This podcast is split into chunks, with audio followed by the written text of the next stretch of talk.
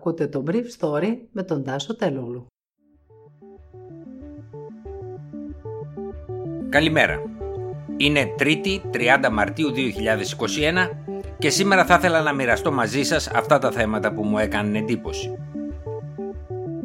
Ο πληθυσμός έχει πάψει να υποστηρίζει την κυβέρνηση στην επιβολή περιοριστικών μέτρων για τον κορονοϊό, ενώ 8 στους 10 θέλουν να εμβολιαστούν.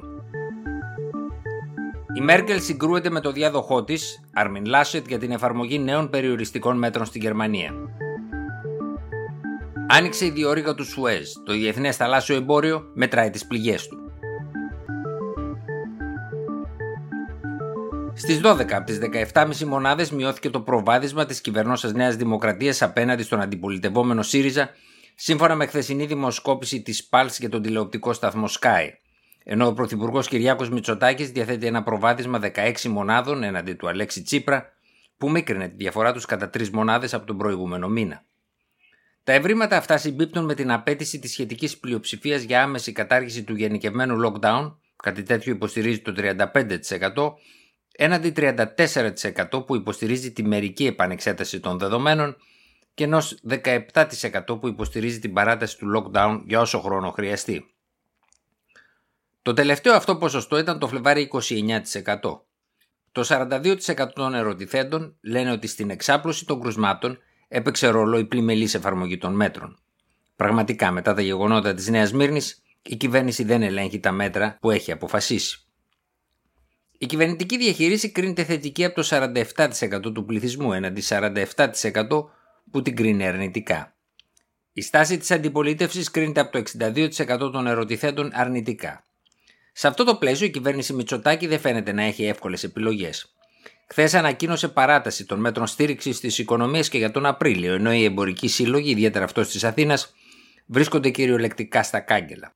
Μάλιστα, ο πρόεδρος του Εμπορικού Συλλόγου Αθηνών, Σταύρος Καφούνης, μου είπε χθες το βράδυ ότι είχε διαβεβαιώσεις από κυβερνητικά στελέχη ότι η αγορά θα ξαναλειτουργούσε στο λεκανοπέδιο την επόμενη εβδομάδα. Αυτή τη βδομάδα πάντως η χώρα θα αποκτήσει διπλάσια εμβολιαστική δυνατότητα σε σχέση με τον προηγούμενο μήνα. Ο Μάριος Θεμιστοκλέος ανακοίνωσε για τον Απρίλιο την αύξηση 1,7 εκατομμυρίου δόσεων.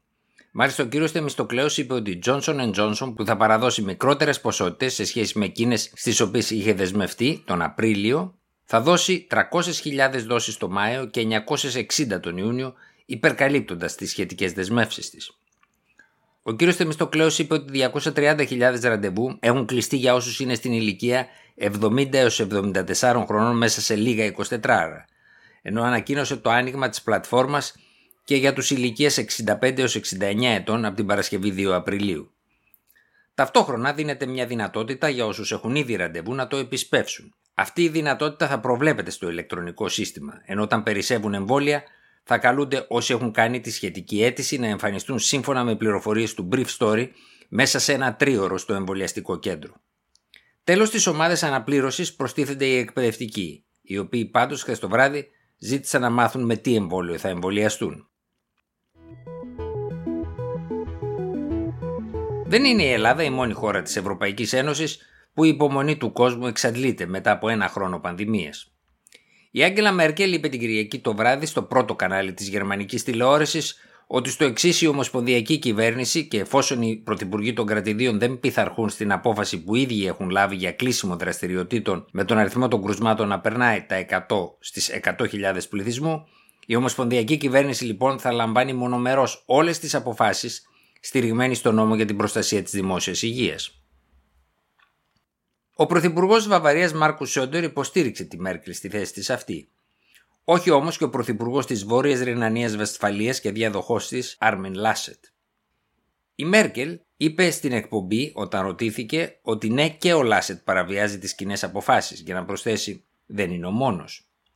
Ο Λάσετ πάντως υπερασπίστηκε την πολιτική του στο πολυπληθέστερο κρατήδιο της Γερμανίας, λέγοντας ότι τα επιμέρους ανοίγματα δραστηριοτήτων που εφαρμόζει είναι πειραματικά και δεν θέτουν σε αμφισβήτηση την απόφαση για κλείσιμο δραστηριοτήτων πάνω από έναν ορισμένο αριθμό κρουσμάτων που στη Γερμανία αποκαλείται χειρόφρενο. Εν τω μεταξύ ο ιός θερίζει και μέσα στις τάξεις του ανώτερου πολιτικού προσωπικού. Δύο από τους 16 πρωθυπουργούς της χώρας αυτό απομονώθηκαν χθες, αφού η εφαρμογή για τον κορονοϊό έδειξε ότι βρέθηκαν σε επαφή με φορείς του ιού σε συνεδρίαση της Άνω Βουλής την περασμένη εβδομάδα. Λίγο μετά τις 3 τοπική ώρα Αιγύπτου, το κτισμένο το 2018 Ever Given άρχισε να πλέει και πάλι μετά από 6 μέρες στο κανάλι του Σουέζ και το βράδυ χθες βρισκόταν καθοδόν προς τη μεγάλη πικρή λίμνη, ένα πλάτωμα της διόρυγας όπου θα επιθεωρείται. Η εταιρεία Evergreen ευχαρίστησε τις Αιγυπτιακές αρχές για τη βοήθειά τους. Ο επικεφαλής της εταιρείας διάσωσης Μποσκάλης, Πέτερ Μπερντόφσκι, είπε ότι η χρήση του καναλιού είναι και πάλι δυνατή μετά την επιτυχή επιχείρηση μιας θηγατρικής της Μποσκάλης που ήρθε να βοηθήσει τις Αιγυπτιακές αρχές. Οι προσπάθειες των συνεργατών του Μπερντόφσκι και των Αιγυπτίων απομάκρυναν το Ever Given πάνω από 100 μέτρα από τις όχθες έναντι 4 μέτρων που ήταν η αρχική απόσταση όταν σφήνωσε ανάμεσα στις δύο όχθες ενός από τους πιο σημαντικούς εμπορικούς δρόμους του κόσμου. Χρειάστηκε να απομακρυνθούν πάνω από 30.000 κυβικά μέτρα άμμου ενώ χρησιμοποιήθηκαν συνολικά 13 ρημουλκά. Η Μάερσκ σε ένα μήνυμα χθες το βράδυ στους πελάτες της προέβλεψε ότι θα χρειαστούν τουλάχιστον 6 μέρες μέχρι να λυθεί το μποτιλιάρισμα στην είσοδο και την έξοδο της διόρυγας την ώρα που τα 2 τρίτα των πλοίων μπαίνουν σε αυτή έναντι του 1 τρίτου από εκείνα που περίμεναν μποτιλιαρισμένα που έχουν βάλει πλώρη ήδη για το ακροτήρι της καλής ελπίδας. Και το μποτιλιάρισμα δεν θα σταματήσει εκεί, αλλά αναμένεται να μεταφερθεί την επόμενη εβδομάδα έξω από τα ευρωπαϊκά λιμάνια. Ήταν το Brief Story για σήμερα 30 Μαρτίου 2021.